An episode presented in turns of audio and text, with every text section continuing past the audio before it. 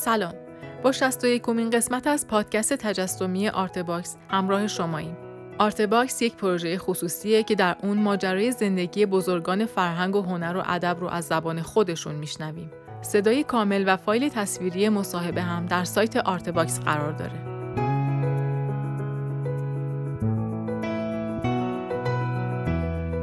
این پادکست قسمت اول از صحبت‌های سعید شهلاپوره که درباره زندگی نامه و تحصیلاتش با ما صحبت می‌کنه.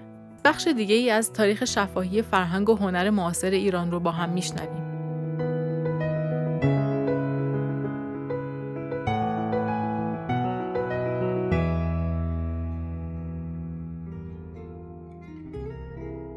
من در یک خانواده‌ای که از پدری آذربایجانی و مادری تهرانی دنیا آمدم، در تهران در سال هزار و سیصد و بیست و سه، آذر ماه بیست و سه.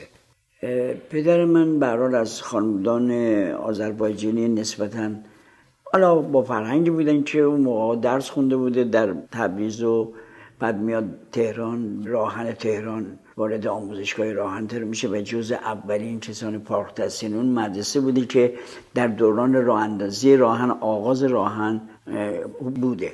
مادرم هم که نسل نسل تهرانی بودن و خودم متولی منطقه همین چهارم مختاری و امیری و اینا بودم، کوچه دل و خواب و اینا که البته الان اسمش عوض کردن و بعد بزرگ شده شهرهای مختلف ایرانم. به دلیل اینکه پدرم راهنی بوده من سه ساله بودم که به اهواز مهاجرت کردیم. البته حالا من یه خود دقیقی ولی یادم میاد مثلا از قدیمی‌ترین خاطراتی که به ذهنم میرسی از کودکی مسئله تیر خوردن شاه بود و خوشحالی دایی‌ام از این اتفاق. این یادمه، پس میشنیدم ولی نمیدونستم چیه. خودم بارها تو از خودم که سوال میکنم این گرایشات، توجهات به مسائل اجتماعی چجوری در من شکل گرفته، خب فکر می‌کنم که متولد یه دورانی بودم که جامعه ما بعدها که تاریخ خوندم دوران خاصی بوده، اختشاش‌ها و تو به هم ریختگی و جابجایی‌ها و جنگ دوم جهانی. و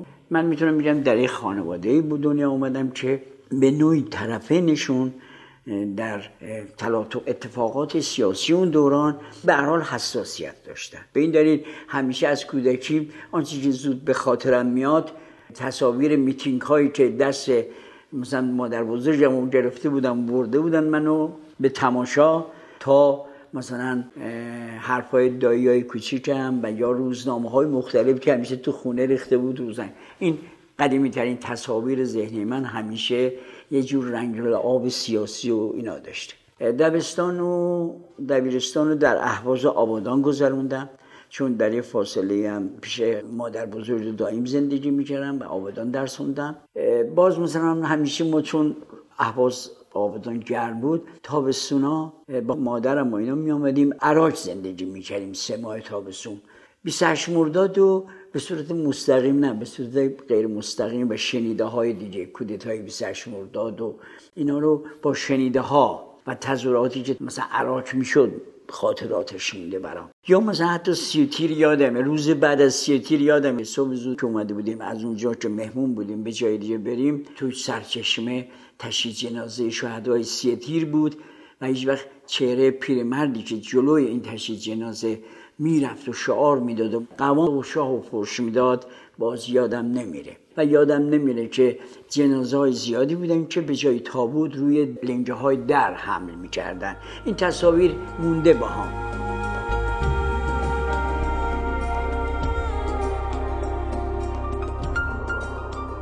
یکی از چیزایی که میتونم بگم تو زندگی من خیلی نقش داشت، نقش دایی کوچکم بود که خیلی زود من اهل کتاب خوندن بودم. یعنی واقعا کلاس چهارم دبستان بودم تو آبادان مرسه فرهنگ میرفتم که اونجا یک کتابخونه‌ای داشت بنا به علایق معلماش و کتابایی بود. من یادم میاد مثلا آثار جک لندن اون موقع همه رو خوندم.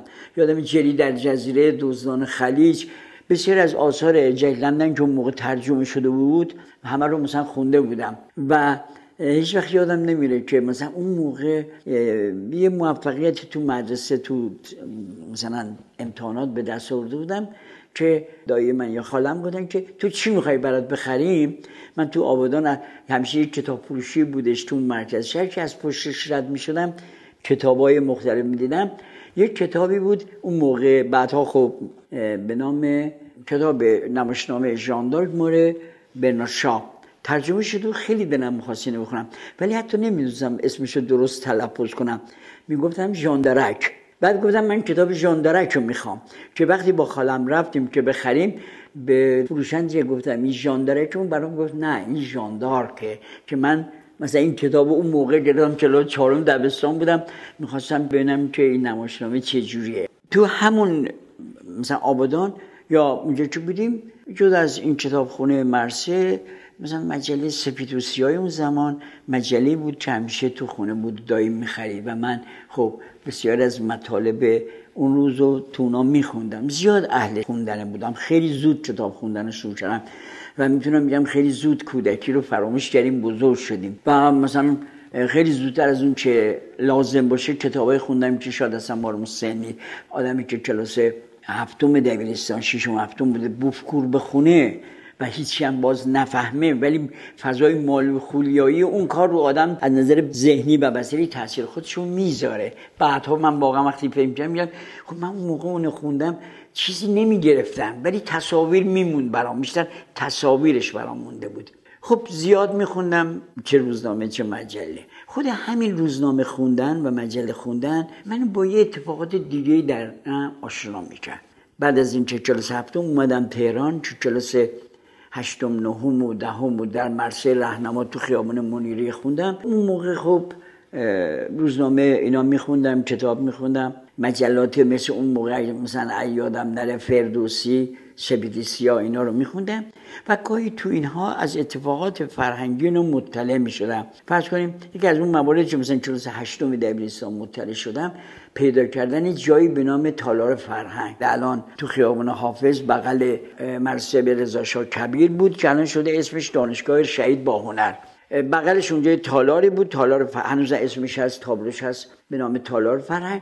اونجا گاهگاهی نمایشگاه میذاشت و من یادم یکی از چیزایی که کلاس هشتم بود، پوستر نمایشگاهی رو دیدم در مدرسه آورده بودن، زده بودن، به نام نمایشگاه آثار ایرانی درودی. شاید اولین نمایشگاه ایرانی درودی رو من که تو همین تالار فرهنگ بود اونجا دیدم و همین برام خیلی جذاب بود. البته مطالبی هم تو روزنامه‌های مجله‌های اون زمان میخوندم و اون باعث شد اونجا رو پیدا کردم، چون اونجا یکی از مکان‌هایی بود که در تهران نمایشگاه می‌ذاشتن. یا باز همون دوران وزارت فرهنگ و هنر اون زمان یک گالری داشت در بغل دبیرستان شاهدوخ توی خیابان شاه آباد اون زمان، یا خیابان الان خیابان مجلس بهارستان، یه ساختمانی بود اونجا به نام تالار رضا عباسی که اونجا هم وزارت فرهنگ و هنر نمایشگاه می‌ذاشت. یادم مثلا اولین نمایشگاه صورت سیفری که در ایران بعد از اومدن سفر ژاپنش گذاشته بود تو اونجا گذاشته بود دیدم. یا کارهای اولین نمایشگاهی که آل خس از آمریکا اومده بود، مصادف شده بود با مرگ پدرش و آثاری رو در رابطه با مرگ پدرش ساخته بود، اونجا نمایشگاه گذاشته بود. و یا نمایشگاه آثار کسان دیگه ای رو، یا تو همون تالار فرهنگ نمایشگاه آثار تناولی که از ایتالیا تازه اومده بود دیدم. نقاشی کردن من از همون دوران خیلی کودکی گرایش داشتم، چراشو نمیدانم. در گذشته اون زمان همسنای من حتما به یادشونه، بسیاری از نقاشا یه مغازه‌ای داشتن مثل شغلای دیگه و در اونجا نقاشی می‌کردن و پشت ویترین اون تابلوشون رو می‌ذاشتن. نقاشان شغلشون شبیه نجارا، آهنگرا و خیاطا بود، یک فاصله زیادی از محیط اجتماعی نداشتن. جعفر پطک سر همین چهارراه جمهوری، اون موقع بهش میگفتن سراه شاه، اگر چه چهارراه بود یک کوچه پایین‌ترش، یعنی یه خورده از پایین‌تر از سینماسیو پایین‌تر می‌رفتیم، سر یه کوچه بود که می‌خورد به خیابان فلسطین، نرسیده به خیابان که کارگاهشون بود که الان یکی از این فروشگاه‌های فروش وسایل پزشکیه. من هر روز از جلوی این کارگاه یا مغازه مثلا جعفر پطک رد می‌شدم و همیشه از پشت اون مثلا این خاطرات ما رو کلاس هشتم دبیرستان هفتم هشتم همیشه افسوس می‌خوردم که خب می‌دیدم یه جوون اونجا نشستن و دارن آموزش می‌بینن، ولی امکانات پدر من که کارمند ساده راه هم بود اجازه این نمیداد که من بتونم پولی بابت تدریس بدم و برم اینا. ولی از پشت این ویترین ها یاد می گرفتم، از نگاه کردن به کار نقاشا یاد می گرفتم.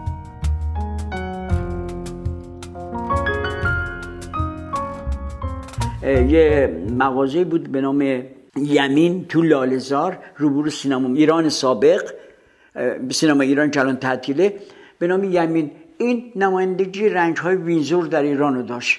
خب تمام نقاشا می‌رفتن از اونجا خرید می‌کردن. منم به عنوان یه دونه جوونی که داشت نقاشی می‌کردم، خب می‌رفتم رنگامو از اونجا می‌خریدم. خب این مسیر رو پیاده می‌رفتم، بعد می‌آمدم از جلو هتل نادری رد می‌شدم یا از اون کتابفروشی سخن که بغل هتل نادری بود وای می‌سادم کتابفروشی کتابا رو می‌دیدم. خب حالا گاهی اوقات امکانات مالی اجازه می‌داد بخرم، یادم نمیره مثلا با همین پول تو جیبی که بود مثلا یادمه که کتاب شور زندگی وان گوت که موقع در اومده بود خونده بودم و خیلی دیگه اصلا اون رویاوی با کنجی و تخیلات اون دوران و چین زندگی و اینا یه جور برای آدمی نوجوانی مثل من، حالا جوان نوجوان میشه، خیلی خاطر انگیز بود. هنوز هنوز چی میگم لذت مطالعه اون کتاب حالا میدم هر موقع یادش میادم برام جذاب اون دوران.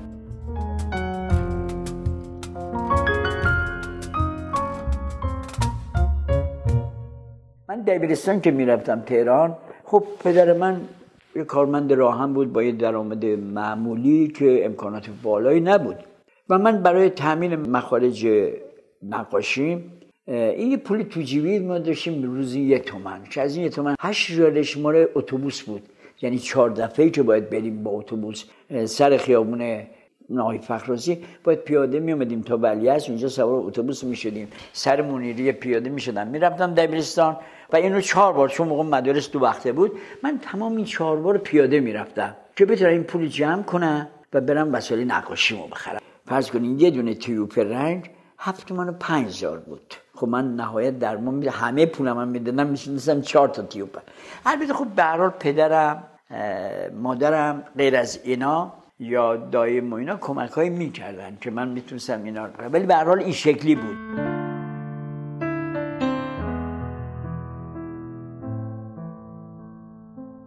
یادم تو همون خونه ای داشتیم اون موقع، تو همون بعد از این از اهواز دیگه خوزستان اومدیم تهران، همون باز نزدیک کوچه دل بخواه اونجا زندگی کردیم. خب یه خونه که اجاره کرده بودیم یه اتاقی داشت که در اختیار من بود. خب من از صبح تا شب اون تو نقاشی میکردم، کتاب داشتم، خودم بوماشو میکردم، در ضمن درسم هم میخوندم. سال چهل چهل یک بود پدرم به مشهد منتقل شد. یکی از دلایلش این بود که من کلاس نهم رسیده بودم و میخواستم برم هنرستان هنرهای زیبا، چون هنرستان هنرهای زیبا هر سال یه نمایشگاهی از کاراشون میذاشتن همین پیچ شمرون و من میرفتم و اونا رو میدیدم. خیلی آرزو داشتم که برم اونجا دیگه نقاشی جدی بخونم که در این مورد میشه گفت دایی مخالف بود و به نوعی پدر مادرم حتی به نوعی اینا به این دلیل من منتقل کردن خودشون به مشهد که من ندارم.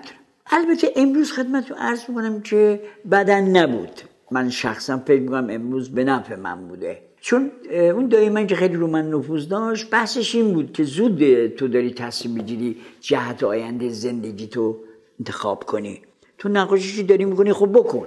اون زمان هم از هنرستان نمی‌شد رفت دانشگاه بعد از پایان هنرستان و دایی من اصرار داشت تو خب دبیرستان تو بخون، دیپلم تو بگیر، اون موقع تصمیم نهایی رو بگیر، اون موقع بهتر میتونی تصمیم بگیری که آیا واقعا این رشته رو دوست داری یا الان همجور بر مبنای احساسات فکر میکنی. تو همون دوران دبیرستان که من در مشهد درس میخوندم در ضمن نقاشی میکردم، با توجه به اون اتفاقات کم و بیش مطالعاتی کرده بودم، خودم مثلا نقاش مدرنیستی هم میدونستم. به همین دلیل خیلی جالب بود که من از همونجا در مشهد دو تا کار نقاشی کرده بودم برای بینال چهارم تهران موقع پست کردم و یکیش هم پذیرفته شد و نمایشگاه گوشی بودم، برای من خیلی جذاب بود که حالا کارت هم پذیرفته شده.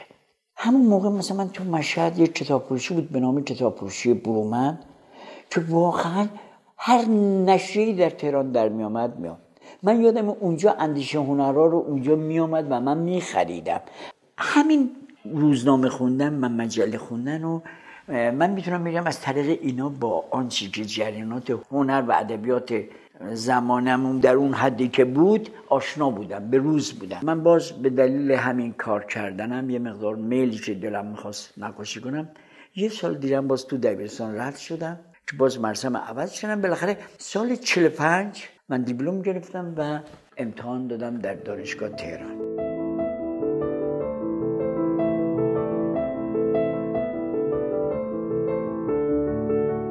من وقتی اومدم تهران دیپلم گرفتم، گالری هنر جدید که مال اجازه طباطبایی بود که اول تو خیابون بهار بود، یه ساختمانی بود که اجازه گالری داشت، مثلا حالا توزه این نمایشگاه خودشو گاهی مال کسای دیگر رو میذاشت. بعدها تناولی همون حدود زمانا توی همین سر چهارراه نرسیده به خیابون مطهری تو ولیعصر، دست راستش از پایین به بالا طبقه دومی بود، گالری به نام گالری کبود که باز اونجا توش نمایشگاه خودش، اولین نمایشگاه زنده رودی از اون آثاری که از دعاها برداشته بود من اونجا دیدم. بعدها ذره ذره گالری‌های دیگه‌ای باز شد، ولی تا اون زمان هم چند گالری بود، دولتی بود و گالری خصوصی به اون معنای امروزیش نبود. مثلا بعدها خانم سیحون گالری سیحون زد و یا گالری بورخس توی خیابون سریا، اون زمان یه سمیه، الان سر محل تقاطع بیلا، الان یه شرکت بورس اون ساختمان تو اونجا که گالری بورخس بود، یه شرکت از این شرکت‌های بورس اونجا وجود داره.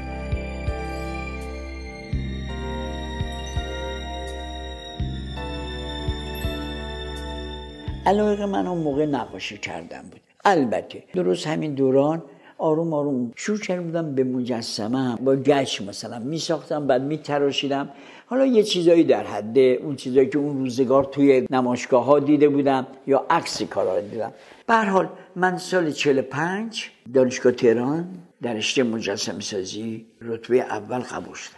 یکی دلیل اینکه رشته مجسمه سازی امتحان دادم، با اینکه نقاشی می‌کردم، خیلی نقاشی بیشتر می‌کردم، اون زمان همش نقاشی می‌کردم، گاهی یه کاری با گل و گچ و چوب مثلا می‌کردم، چون نمی‌شناختم، اصلا نمی‌دونستم چجوری باید کار کرد. این بود که به تصور خودم من نقاشی بلدم دیگه، پس برم مجسمه سازی بخونم. البته واقعیت اینه که تا اون دانشگاه که خب نقاشی می‌کردم، واقعا چیزی به نام معلم هیچ وقت نداشتم، هیچ وقت.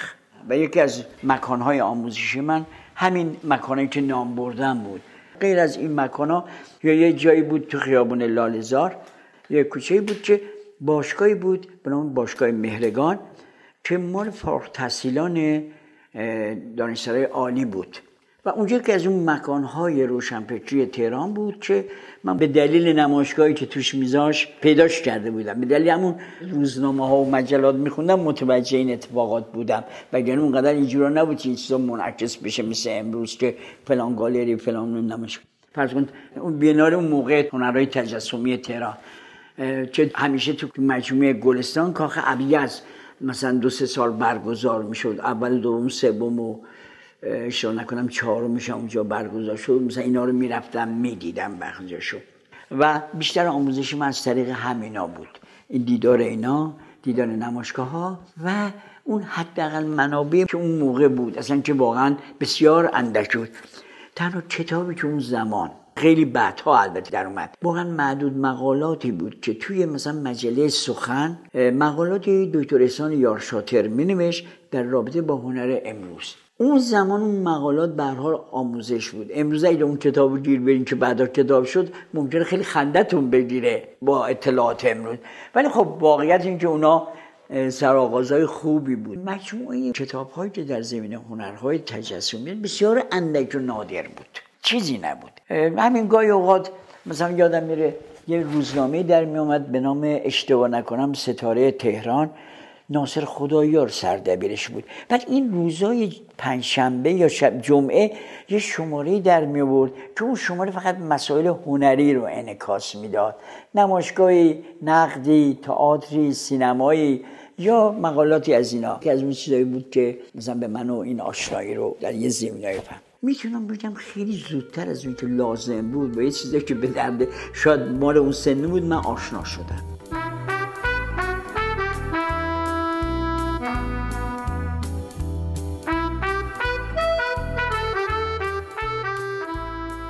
وقتی من به دانشگاه هنرهای زیبا که سال چهل و پنج بود، یعنی سال تحصیلی چهل و پنج چهل و شش، من در همون مهر شهریور چهل و پنج کنکور دادم و قبول شدم و با امتیاز شجره اولی، در ضمن همزمان در دانشگاه هنری تحصیلی امتحان دادم، اونجا سوم شدم و بعد ولی در دانشگاه هنری زیبا بود. اون موقع دانشگاه هنری زیبا نقاشی داشت، مجسمه‌سازی داشت، معماری داشت، تئاتر و موسیقی داشت. البته بعدها رشته طراحی صنعتی هم بعدها اضافه شد. خب میگم من وارد مثلا مجسمه‌سازی شدم و شروع کردم به کار کردن. ولی واقعیت اینجوری که اون زمان بخصوص هنوز مجسمه‌سازی شکل نیافته بود و سیستم آموزشی اون موقع دانشگاه به این گونه بود که سلسله مراتب استادیار و دبیر و استادیار و دانشیار و استاد خیلی شبیه آکادمی‌های اروپایی رعایت می‌شد. یعنی شما تا دانشیار نبودی نمیتونستی قضاوت کنی اصلا.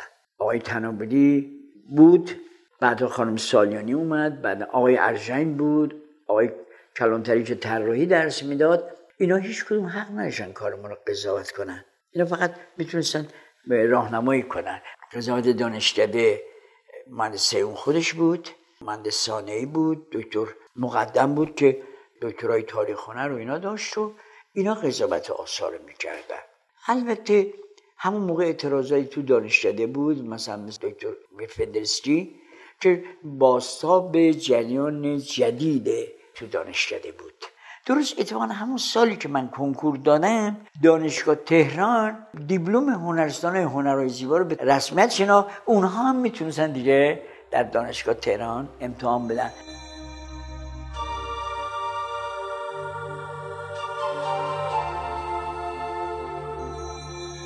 روابط بین رشته‌ای زیاد بود، مثل الان نبود. یعنی بین رشته نقاشی و مجسمه‌سازی، معماری روابط خیلی تنگاتنگ بود. حتی درس‌های مشترک زیادی داشتیم که حتی با هم کار می‌کردیم و متقابلاً بنا به علاقه‌ای که من داشتم با بچه‌های معماری هم زیاد معاشرت می‌کردم و حتی در کار اجرای پروژه‌هاشون همکاری می‌کردم، مثل ساختن ماکت یا مثل دسن کردن و راندو کردن پروژه‌هاشون. چون اون موقع مثل الان نبود که دیگه کامپیوتر و این حرفا، همه چیز باید با دست انجام میشد. و همین دلیل از همون موقع من در واقع بدون اینکه رشته معماری بخونم، ولی با اون مقدماتش مثل ماکت‌سازی، مثل خوندن نقشه، مثل پرسپکتیو و پلان و انواع اقسام این موارد، تو همین همکاری و کمک به هم دوره‌های خودم در رشته معماری، من با مباحث معماری آشنا بودم. همون زمان یادم میاد سال اول دانشکده بودیم، درسی داشتیم به نام روش تحقیق که دکتر آریان پور می اومد درس میداد و واقعا وقتی می اومد درس بده، فقط برای کلاس ما که مثلا ما و نقاشا و اینا بودیم، میدید از تمام دانشگاه تهران می اومدن سر کلاس. دکتر اصلا ممانعت نمی کرد، یعنی واقعا کلاس قلقله بود. درسی بود به نام ویژوال دیزاین یا همون به نوعی درس مبانی امروز دانشکده هاست، این به این نام هست، که دکتر میفهمدیشی درس میداد که اکثر اوقات این درس رو به صورت جمعی در دانشکده هنرهای زیبا در آمفی‌تئاتر درس میداد. یعنی هر سه تا رشته حضور داشتن، توضیح میداد، بعضی اوقات هم در کلاس‌های خردتر. واقعیت این که در رشته ما هیئت علمی ضعیفی داشت، هنوز شکل نگرفته بود. یعنی تو طی سه چهار سال آروم آروم تازه اینا به ترتیب اومدن. به هر حال این فضای اون زمان دانشکده هنرهای زیبا این حسن داشت که این همه جانبگی بود. یعنی بنده می‌رفتم سر کلاس بیضایی این گوشه می‌شستم، این میل بود که حتما واحد لازم نیست ما بگذرونیم. وقتی بیضایی داره درس میده، من میرم سر کلاسش میشینم. یا وقتی مثلا یادم اشتباه نکنم دکتر محمود خوشنام بود، سرپرست مجله رودکی، اونم گاهی اوقات مثلا میومد تو دانشگاه، خب ما هم می‌رفتیم می‌شستیم و خیلی از درس‌ها اینجوری بود. یا خود ما تو محیط دانشگاهمون از آتلیه‌های همدیگه استفاده می‌کردیم. دیالوگ بین رشته‌ای زیاد بود، ولی الان نیست این دیالوگ. این گفتگوی بین رشته‌ای خیلی کم نایابه.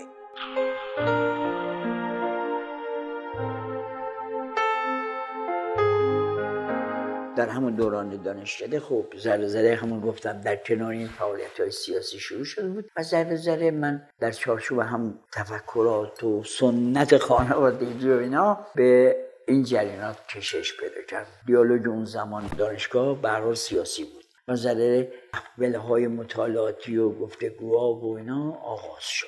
البته همین زمان من از سال دوم به دلیل همین معاشرت تو فضای دانشکده با تالار قندریز آشنا شدم، با آقای پاکباز و با آقای جودت. و چون کار میکردم، نقاشی میکردم و اینا رو آوردم کارامو ببینن، که هم اولین نمایشگاه نقاشی امپرادی من تو تالار قندریز سال چهل و هشت گذاشتم که دانشجو بودم هنوز، و وارد گروه تالار قندریز شدیم که ما اونجا دور هم جمع می‌شدیم، الان بر کار نقاشی نمایشگاه‌های مشترکی با هم می‌ذاشتیم، رو مباحث و موضوعات مختلف هنر معاصر هم بحث و گفتگو می‌کردیم. یکی از جذابیت‌های اون دوران به نظر من روشنفکران فعال بودن. طرف می‌اومد نمایشگاه نقاشی نمی‌دید و برود، الان میانی نگاهی میکنن میرن، هیچ کس یقه نقاش رو نمیگه چرا اینو کشیدی، چی میخوای بگی. حالا بعضی الان نقاشی یه چیزایی هم رو دیوار یا تو بروشورشون مینویسن، باز هیچ کس یقهشون نمیگیره. نمیخوام بگم غلط مینویسن، ولی این دیالوگ نیست، این گفتگو نیست، این بدبستون هنره.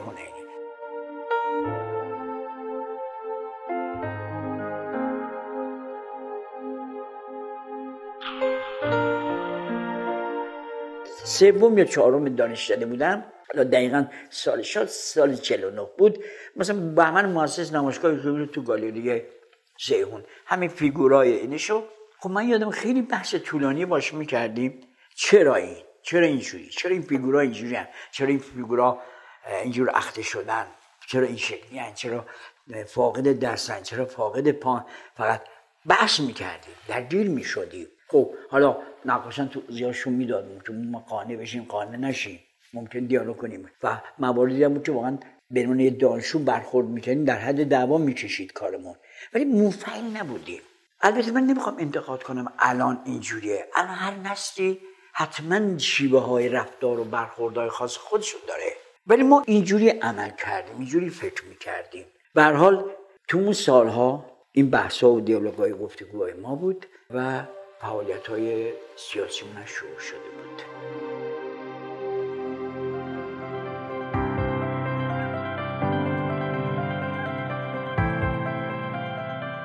تازه فارغ‌التحصیل شدم، پروژه داده بودم که مثلا برم انگلیس، در همون روابط دانشجویی که گروه‌های محفل‌های صحبت و گفتگو و بحث و اینایی بود و ارتباط‌های غیر مستقیم با سازمان فدایی‌ها، در اون رابطه من دستگیر شدم. ولی خب گروه ما هیچ کار هنوز فعالیت خاصی نکرده بود. دستگیری من حدوداً مصادف با یادم اون سال تابستون بود، جرمن بود، همزمان شده بود با بازی‌های آسیایی اولین بار در تهران برگزار می‌شد اینا. اونجا بودم که بعدن که آزاد شدم دیگه خب امکان رفتن به خارج نبوده دیگه. پنجاب و سه دستیون پنجاب چهار آزاد شد، همون یک سال بود که من از زندان اومدم دیگه. باز مجبور شدم یه مدتی به زندگی روزمرگی و همین مطالعه و خوندن و این فعالیت اینجوری و دوباره کار مجسمه کردم. به دلیل همون آشنایی که در دوره دانشکده یاد گرفته بودم با معماری، بنا به تجربه یا کار بازسازی خونه ها رو میکردم، بازنمایی مثلا دکوراسیون داخلی، نظارت یا مثلا کارگاه معماری میرفتم ساختمانی. بعد از که اومد بودم کار میکردم، محیط اجتماعی هم موجود نبود حتی. حالا واکنش منم بعد از این زندان نسبت به فضا تندتر شده بود، به خصوص که بعد از همون سال که از زندان ذره ذره تو طی فعالیت و مطالعاتم به این نتیجه رسیدم که وظیفه من به عنوان یه دونه نقاش مجسمه سازی مال زمانه ما نیست. با کار نقاشی نمیشه مبارزه اجتماعی کرد، اینکه من با تابلو مبارزه میشه. من یه نق آدم اجتماعی باشم که تو نقاشی من، ولی با این نمیشه مبارزه اجتماعی کرد. فرض کنید ساختار جامعه رو عوض کرد. به همین دلیل دیگه معتقد به مبارزه مستقیم بودم و اصلا به این نتیجه رسیدم که دیگه وظیفه من به عنوان یه نقاش مجسمه ساز پایان یافته. من دیگه قرار نیست کنم زر زرم تقریباً گشته بودم کنار، بیشترین بود که حتی همون سالهای پنجاه و هفت موقع انقلاب که حتی دیگه شرکتان تعطیل بود، یک کتاب فروشی با کرده بودیم توی همین راسته کتاب فروشی جلو دانشگاه، زیر زمین بود، میرم اون پایین یه مغازه کوچیک جلو بود که کار کتاب فروشی و از این کارا شروع کرده بودم که خورد به انقلاب و با انقلاب در واقع واقعا ذره ذره به صورت یه دونه فعال حرفه‌ای تمام وقت سیاسی در اومده. البته بقید میگم حرفه‌ای نه به معنای درآمدی خودش، ولی به هر حال از نظر زمانی بیشترین زمانو به فعالیت‌های سیاسی میپرداختم تا سال شصت و شش دستگیر شدم. بعد از محاکمه و اینا به سال شصت و هفت آزاد شدم که البته زمان زندانی بیشتر بود. شش سال زندانی کشیدم، یعنی دقیقاً از اول شصت و دو تا آخر شصت و هفت. بعد از اینکه از زندان اومدم بیرون سال شصت و هفت خیلی سریع شروع کردم به کار کردن شدید، یعنی واقعاً خیلی شبانه روز کار میکردم، طوری که بعد از نه ماه یه نمایشگاه خیلی بزرگ از نقاشی گذاشتم در گالری پافر که در خیابان تخت طاووس یا مطهری میشه. اونجا گالری خیلی بزرگی بود، جزو مد... تازه گالریایی بود که بعد از این سالهای جنگ داشت باز میشد. گالری سیحون باز شده بود، این باز شد، چند تا گالری تا مثل گالری شیخ باز شده بود. برای نمایشگاه موفقی بود، فروش بدی نکردم که من حداقل تا نمایشگاه بعدی به نوعی کمک کرد زندگی کنم. این نمایشگاه سال شصت و هشت. بعد نمایشگاه دیگه گذاشتم و سال شصت و نه هم مهاجرت کردم به کلاردش. البته از بعد از اینکه از زندان اومدم همش مایل بودم که از تهران برم، ولی دوست عزیزی که از دوره دانشکده دوست همکلاس و بعد دوستای خانوادگی بودیم و اینا، خانم پروانه اعتمادی، منو تشویق به رفتن به کلاردش کرد و حتی زمینی هم که الان خونه منه در واقع هدیه اون بود که بغل خونه اون بود که اونجا یه زمینی خریده بود که خونه بسازه.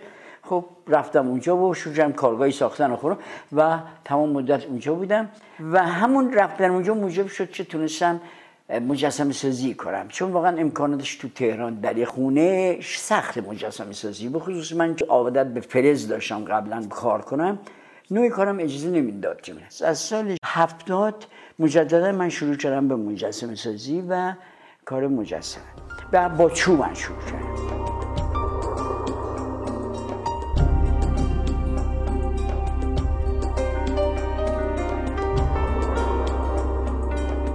انقلاب موجب شد یک وقفه طولانی در همه زمینه‌ها به وجود آمد. به این دلیل بسیار از اون کسانی که نقاش و مجسمه‌ساز قبل از انقلاب آموزش دیده بودند، تازه اومده بودن بیرون داشتن کار می‌کردن، با انقلاب همه چیز تموم شد، تعطیل شد. به همین دلیل خیلی از همدوره‌های ما یا از ایران رفتن یا مهاجرت یا اصلا دیگه گذاشتن کنار. ولی کسانی که الان مثلا همدوره‌های من خدمتتون عرض کنم، همین خانم اعتمادی، اونا که ماندن و مطرحن تو مجسمه سازی، مثلا فرض آقای نعمت‌اللهیه، فرض خانم سیمین اکرامی سال پایین‌ترا، فرض کنیم به عنوان مثلا آقای انوشور که سال بالاییمون بود و بیشتر تو کار سرامیک، آقای ویکتور دارش یا یو اف دارش قبل از انقلاب از فارغ التحصیل سال بالای خود من بود، سه چهار سال زودتر از من بود. بعد که فارغ التحصیل شد تو دانشگاه شروع به تدریس کرد که تا همین چند سال پیش هم تدریس میکرد، جزو معدود استادانی که قبل از انقلاب بودن که بعد از انقلاب هم تدریس کردن. ایشون اقلیت آشوری بودن و نقش بسیار مهمی در آموزش مجسمه‌سازی بعد از انقلاب ما ایشون داشتن. یو اف دارش قبلا خدمتتون عرض کردم که هم در دوری که دانشجو بودم در هنرستان‌های هنر زیبا تاریخ هنر درس میدادم. بعد از انقلاب من دو سال در دانشکده هنرهای تجزیری که بعدها دانشگاه هنر شد باز مجسمه‌سازی درس میدادم. در سال هشتاد و چهار مجددا به دانشگاه هنر دعوت شدم به عنوان معلم مدرس مدعو. البته هفته یه روز بیشتر از این امکانش رو نداشتم. هفته یه روزم در دانشگاه هنر توی چند ساله دست نه سال میشه تدریس مجسمه سازی کردم و برها اونجا هستم.